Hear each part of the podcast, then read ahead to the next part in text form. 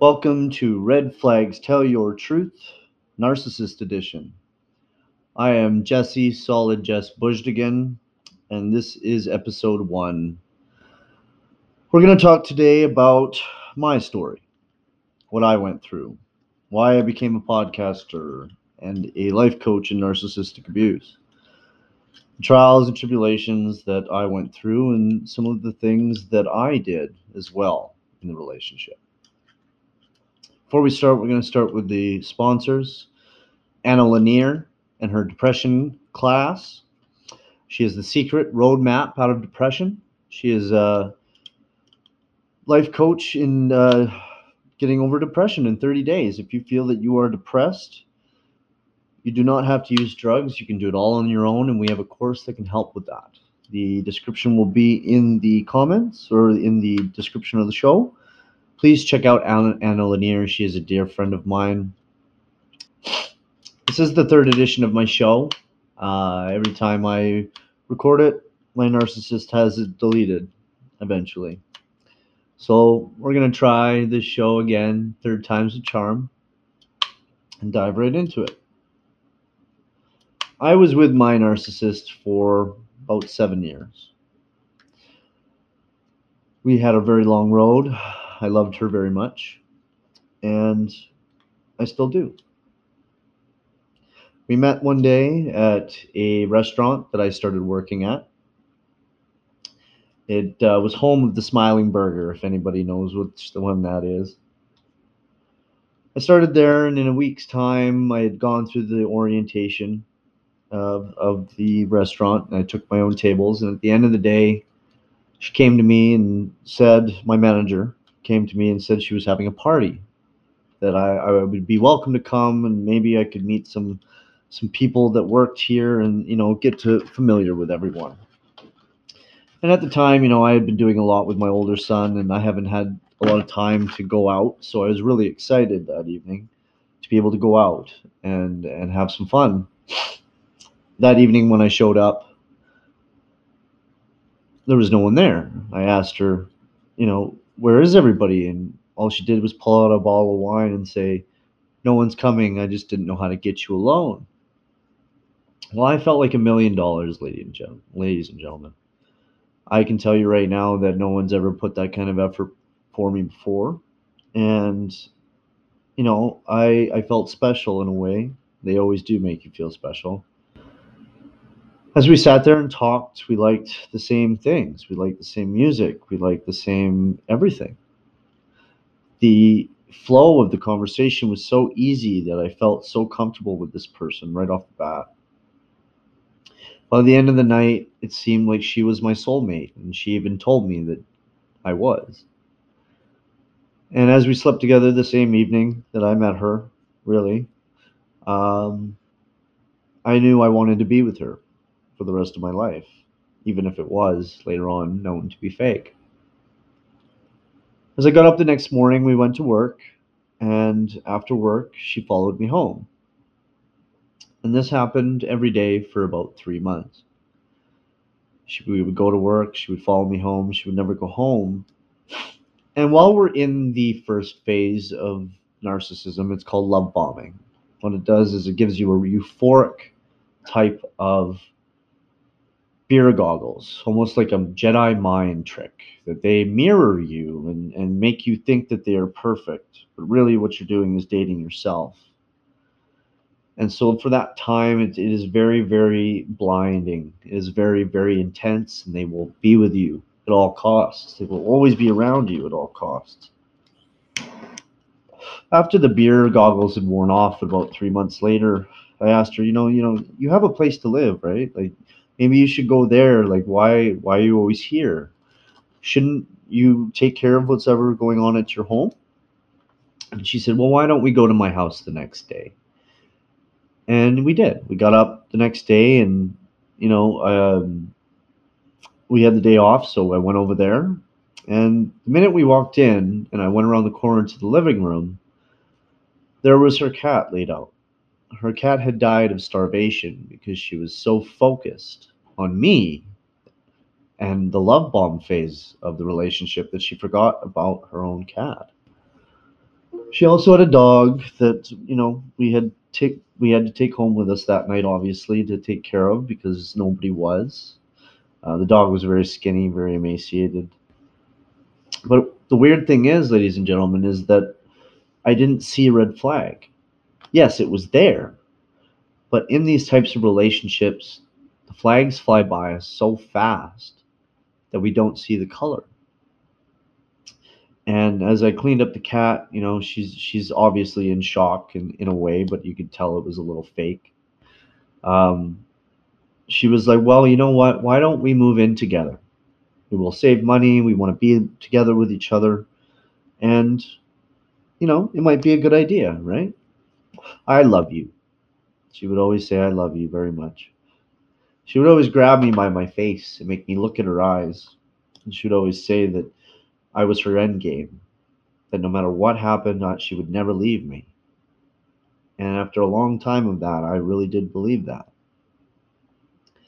As we moved her into my place, of course, the love bomb phase eventually ended, like all narcissists, and the devalue started the emotional, psychological, physical abuse that would happen. She gets used to get so angry that she would shake uncontrollably.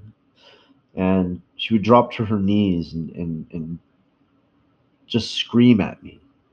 And I remember I would always try to leave the situation. I would try to de escalate the situation. And she would always sit in front of the, the door so that I couldn't leave. And she would just continue and continue and continue. It would be over little things. It would be over nothing trivial. It would be it'd be over absolutely nothing. But I loved her, so I let it happen about six months into the relationship, we got pregnant with our first kid. Um, you know, I was happy because, you know, I wanted a family. I've always wanted to have family. It was one of my dreams. It was one of my things that I wanted in life. And of course, I was scared though, right? Who wouldn't be scared? Second child, you're only like 26, 27. It was, it was, it was a scary thing. So, this one day I'm at work and um, you know a friend of mine picks me up from work and this is someone that I had feelings for before that was a friend of mine that I hadn't seen in a long time and they wanted to go for coffee. The night that night when she dropped me off after we had gone for an ice cap or coffee or whatever it was, she told me that she had left her man and that she was ready to be with me even though I was with Shauna and she leaned over and she kissed me. I got out of the car immediately and I went inside and I told my narcissist what had happened. I was honest, I was straight up about it that I kissed this person. I didn't live that down for six years that I apparently had cheated on her with this person. When I, I clearly didn't see it coming and, and I didn't kiss back, and I told her immediately what had happened. But to her, I was cheating. And that's where the projection started because she was cheating all along. You know, as the months went by, you know, we started to see, you know, progress in the baby, right? So she decided that, you know, she needed to tell her family. At this time, we were both having trouble at work because she was one of my managers and I was a server, and now we're pregnant, and it didn't look good on the company. So I remember we went to her family's one day for a party, for a Christmas party. And she wanted to tell everybody at the party that we were pregnant. And I had brought my two year old son along. They had got him some sort of present. And, um, you know, I think it was a fire truck, and he opened that. It was really great, mingling. And then she nodded at me that she wanted to tell everyone. So she went, Okay, everybody, a Christmas miracle. We're pregnant. And usually, when you tell somebody or, or, or, family that you're pregnant, there's cheers and, and congratulations. And instead, all I got when she told everybody was everyone looked and was silent. Whole room silent. And I didn't understand what was happening because it was for a, a large amount of time, like like one or two minutes. These people just stared at us silently And finally, her her aunt, uh, who who is of the LGBTQ community, um, came forward and she looked at me and she said, "You know, I own a gun, right?" And this was in front of my two-year-old son. So I picked up my son and looked at at this person and I said, "You know, I think it's time to go." And you know, we left. And ladies and gentlemen, the smear campaign that the narcissist does never starts at the middle or, or the end. It always starts at the beginning. It starts right off right off the bat, so they plant the seeds that you're a monster early on, so that if something ever happens, you are the monster when they leave you. And that's what was happening there. She, whoever she had told them already was obviously terrible because they weren't happy about having a baby with me. So as uh, you know, Grayson my second son came along. I was in the um, the room giving birth, and all of a sudden, you know, I want to go tell everybody that my son is there. So I go on Facebook, and there on every single picture, on everything that I had on that account, her family had slandered, calling me a junkie or a something or other, right? Yes, at one time I did have drug problems, but it wasn't problems. I had been in a very large car accident where later on down the road my back snapped out. And I was put on oxycodone and a bunch of drugs for my back pain. And eventually my narcissist went to a friend's house and got a bag of drugs and told me that this would help me function. And I did. I did them for a while because I was told I was allowed to. And it was my fault. I should never have done it. But I did have a drug problem at one time but not at that time. So, as we went through the motions of Grayson being born and coming into this world, we had both lost our jobs at that point. And we were on EI and we didn't know what to do. We had moved to the West End, it was getting expensive. And all of a sudden, one day, she gets a email from a company uh, saying that they would like to give her a job. She came to me and she said, "Oh, oh, Jess, I need this. I want this. I really need this in my life. I need this to make me feel better. I really want to go. And I said, You understand that makes me the stay at home parent? She said, Yes. And I said, Okay, if you want to do this, then, then by all means, I would never tell you no. And, you know, my, you know, the night before uh, she left, because the stipulation for this job is that she had to leave and go and train in Minnesota for two and a half months was that that she had to go. She had to leave. I talked to a lot of mothers and I talked to a lot of parents. And at six months old, my son was at the time, uh, no one would have ever left their son. And she did. The night before she left, I took her to Jubilations Dinner Theater here in Edmonton. And I, you know, I planned out a really great evening. My grandmother, who had a wedding ring uh, gave it to me uh, to give to her. So my friend was in the play that night, and at mid at the halftime show, took her up on stage uh, to have fun or whatever with her.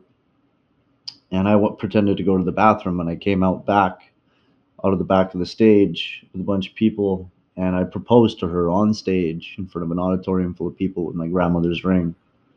Of course, she said yes, and we were engaged and the next day she left for Minnesota.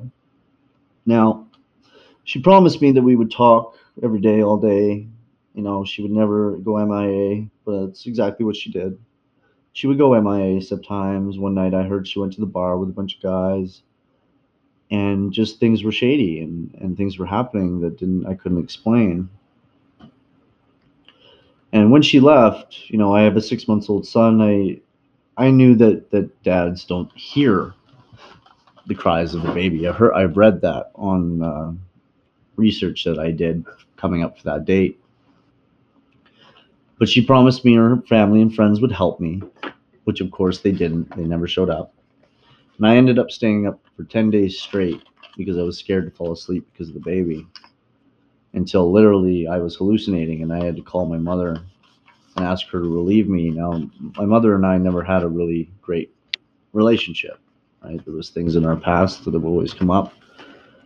But I had called her and told her that she needed to come relieve me because I had stayed up that long. And eventually, you know, I did get a routine down. And, you know, while she was working and over there, she did miss my son's first steps and whatnot. I had to send it to her by video. And, you know, when she got back, you know, the first night she gets back, she puts away her stuff and she's, you know, playing with Grayson. She missed all of us. And I noticed that the ring was gone. I, I go, hey, hey, babe, where's the ring?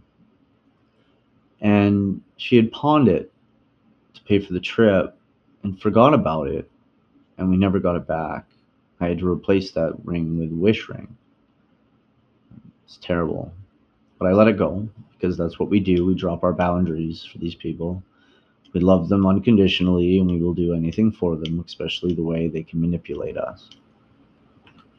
So she started to work five days a week, 15 hour shifts all the time, never seeing us, never seeing a kid. And one day, you know, she she she left at six in the thirty in the morning or so, and she didn't come back till two thirty in the morning. and I she always had an excuse for things like that, but I knew what the real excuse was, and I'm sure you do as well, people. So one day she's doing her devalue and you know hitting me like she used to do, and calling me names and whatnot. And I finally got away from her, and I I tried I tried to get away from her by going downstairs, and she jumped on my back, trying to break my neck on the stairs.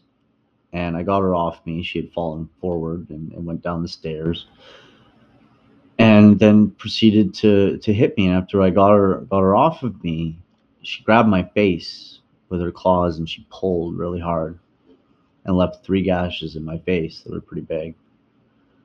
The cops were called by her after she figured out what she had done was wrong. She went into victim mode right away, so she didn't get in trouble and call the cops on me, saying I assaulted her, even though there wasn't a mark on her.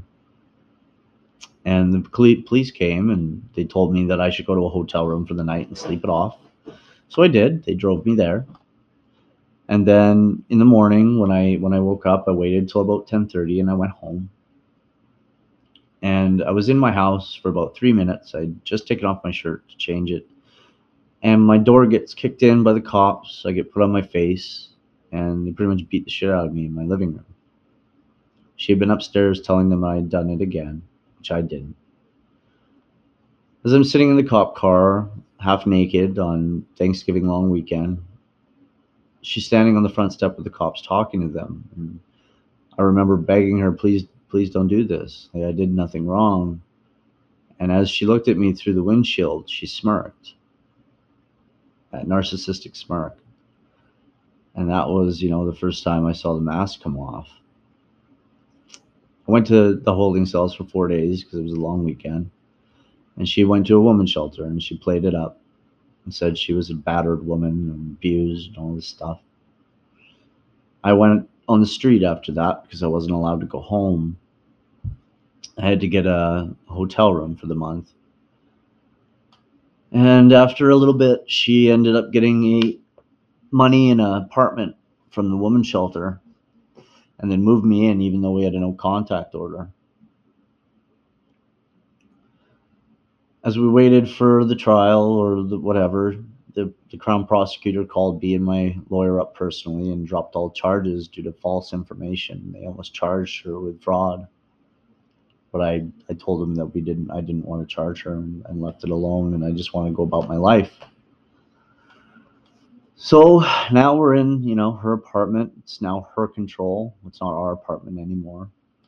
Pretty much was segregated to a kitchen chair as she cheated with her ex-boyfriend and you know, devalue me anytime she got.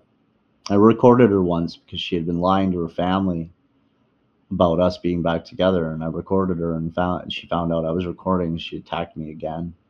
I ended up doing the EPO a second time, and I ended up going for coffee right after that with a friend of mine and telling him the situation that was involved. he said, "Look, Jess, I have a house that me and my husband, um, you know, bought, but I can't pay for, and we're not together anymore. Has no walls, has no floors. You know, we're gonna fix it up and whatnot, the backyard and everything. And we made a deal that I would pay him, uh, and it would be both ours, and half and half of ours, right?" So for three weeks or so, I, I, I fixed up the place myself. I got all the flooring and all the walls done, and I cleaned up the backyard, and I made a home for us. So I went home to this person and I told them, look, I'm leaving this place today. If you want to come with me, you can. You can break your lease. If not, that's okay. I'm leaving today. And I did. She followed me and we started living in this house together and it was it was a fabulous house uh, it was a great starter home. And then we got pregnant with our second child ivy. I was excited for this one. It was our first girl and everything seemed to just be do- doing okay or so i thought. As you know when we don't know what narcissism is we never understand the full gravity of the situation and one day she told me that I was a narcissist and that I needed help and that, that I was crazy and she would gaslight me, all this stuff.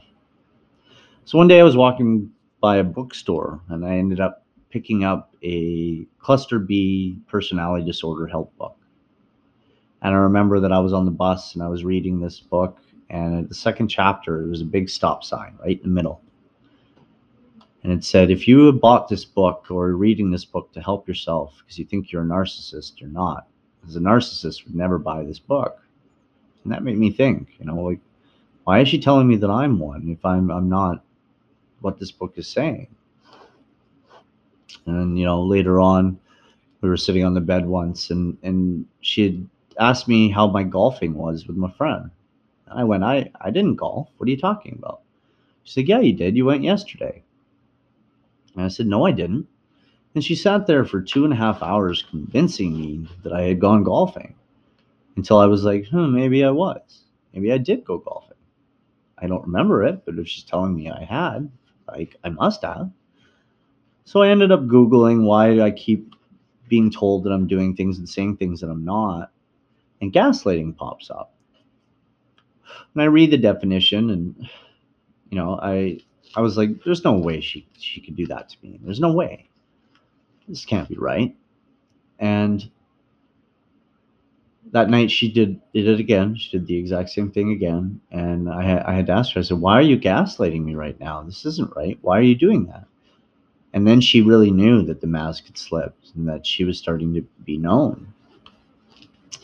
I was sober at that time again for a long time and when when Ivy came into the world, it was uh, February of 2020, and that was the same time COVID hit. So I made a thing with her and her mom that she would go with her mom to give birth, and I would stay home with our son Grayson because we didn't know what COVID did yet to people. So when she gave birth to Ivy, um, she failed to tell me, which I found out later, that she didn't put me on the birth certificate, which was a shock to me. And eventually, you know, we went about our lives, and the baby was growing up, and our son's getting older. And then June 13th, she woke up, told me she loved me. She did her yoga. I played with Grayson, our son. And I sat down for lunch. She said it was ready. And she grabbed the kids and she walked out the door. I had no idea what was happening. She just was leaving, and I'm on the front step begging her not to leave, but she wouldn't even answer me. And she ghosted me for about a week. I had no idea where she was. This hurt a lot. And the first time that she came on the Facebook Messenger. I, di- I didn't recognize this person after seven years. This person was cold and calculated, no empathy, no remorse, no care for me whatsoever. And with my narcissist, when she would devalue me, her pupils would dilate very large, as if she was getting high off my pain. I have it on film. this was a very hard day for me because I would beg from her and my children to come back. I would try to find ways to get them to come back to my life. And she didn't want it whatsoever. So after a couple weeks of this, I get an anonymous email from somebody. I still don't know to this day. There was a bunch of Facebook Messenger posts in it. And to one guy, it said that there was a stepdaddy position open and another man was married, she was sleeping with. So I confront her about it. She doesn't say anything, she just ghosts me. And I die inside a little bit more. Trigger warning, ladies and gentlemen, just so you know. That night I got really drunk. I put a gun in my mouth and I pulled the trigger. Nothing happened because the gun jammed, but I wanted to die. I was going through something called trauma bond. It's when you are addicted to your abuser, like Stockholm Syndrome. When they leave you and they discard you, you feel like you're going through withdrawal from drugs, like heroin, and it's painful and it's crazy, and you've never felt anything like it in your life. After I woke up the next day, after trying to take my life, I, I promised that no one would ever get me down like that again. I rolled myself into graphic design school. I got a lawyer. I went to a therapist called Teresa Robinson. She was an amazing woman. After about the fifth session of therapy, she looked at me and said, Jess, you don't know who you've been living with, do you? I said, No. She's like, You don't know what she is? I said, No. She said, Jesse, she's a covert narcissist with sociopathic tendencies, highest I've ever seen. I said, I don't, I don't know what that is. And she's like, I want you to go look up Dr. Ramani and come back to me in the morning. So I did, and uh, it blew my mind. The first video I ever watched was the silent treatment and the final discard, and literally it was what was happening to me to a T. So I went to the lawyer and we pulled up our claims, and when we gave them to her, her lawyer called us and said, Oh, you never got our claims? We filed three weeks ago. When we got the claims, there was no address, no phone number, no way of getting a hold of me, just my name, so that if I had missed the court date, she would have won sole custody by default.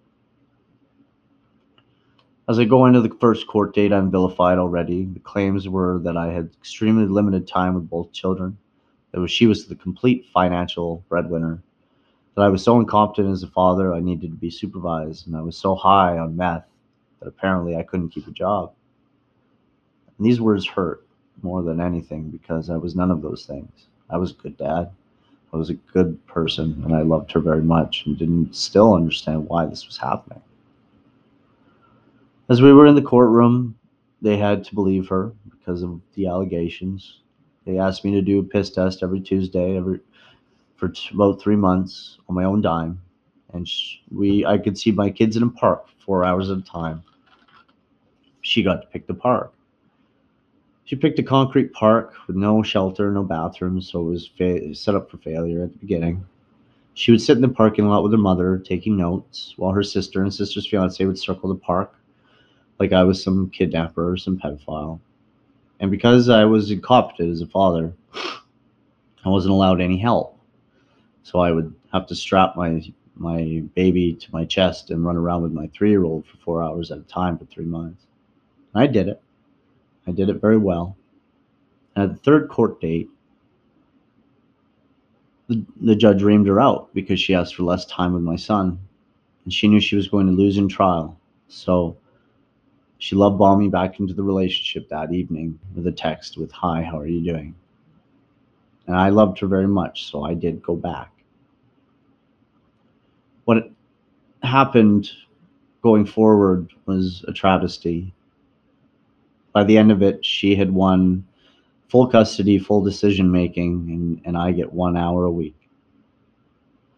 But she did it with lies by telling them that my kids were withdrawing from drugs without a medical report or cops or CPS even investigating, but the judge still said that he believed her. I have been through many things, and some that I haven't even talked to on this podcast. But the thing is, ladies and gentlemen, when we got back together, after she knew she was going to lose in court. The stipulation for us being a family again was that I sell my home that I built with my own two hands and move into an apartment that she picked for me across the street. So I did. I packed up my house, you know, and moved into this apartment across the street. We started doing one day on, one day off with the kids, talking every day on the phone, or me going over there, or her coming over to my house. And we went through Christmas and we went through New Year's, and on January 31st, well, no, we went through New Year's, and then she started to back away, saying that she needed to find herself, that she lo- needed to love herself again. But how could she love her family if she didn't love herself? Well, I knew what that meant, ladies and gentlemen, that she was cheating again. So kids started to come to me more and more, and she had her free time. And then January 31st, she wanted to come over. First time in four weeks. She came over for two hours. She only wanted sex.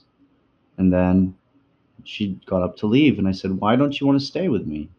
Thought you loved me again. Thought we were going to be a family. She just walked out of the house. So I went to bed that evening. I got up with the kids. I fed them and brought them back over to her house. And when I came back home to work, I get a ding on my phone that I'm apparently back on drugs, that my time with my kids is suspended, and that I needed hair follicle tests to see them again. And I asked her why. Why would you do this?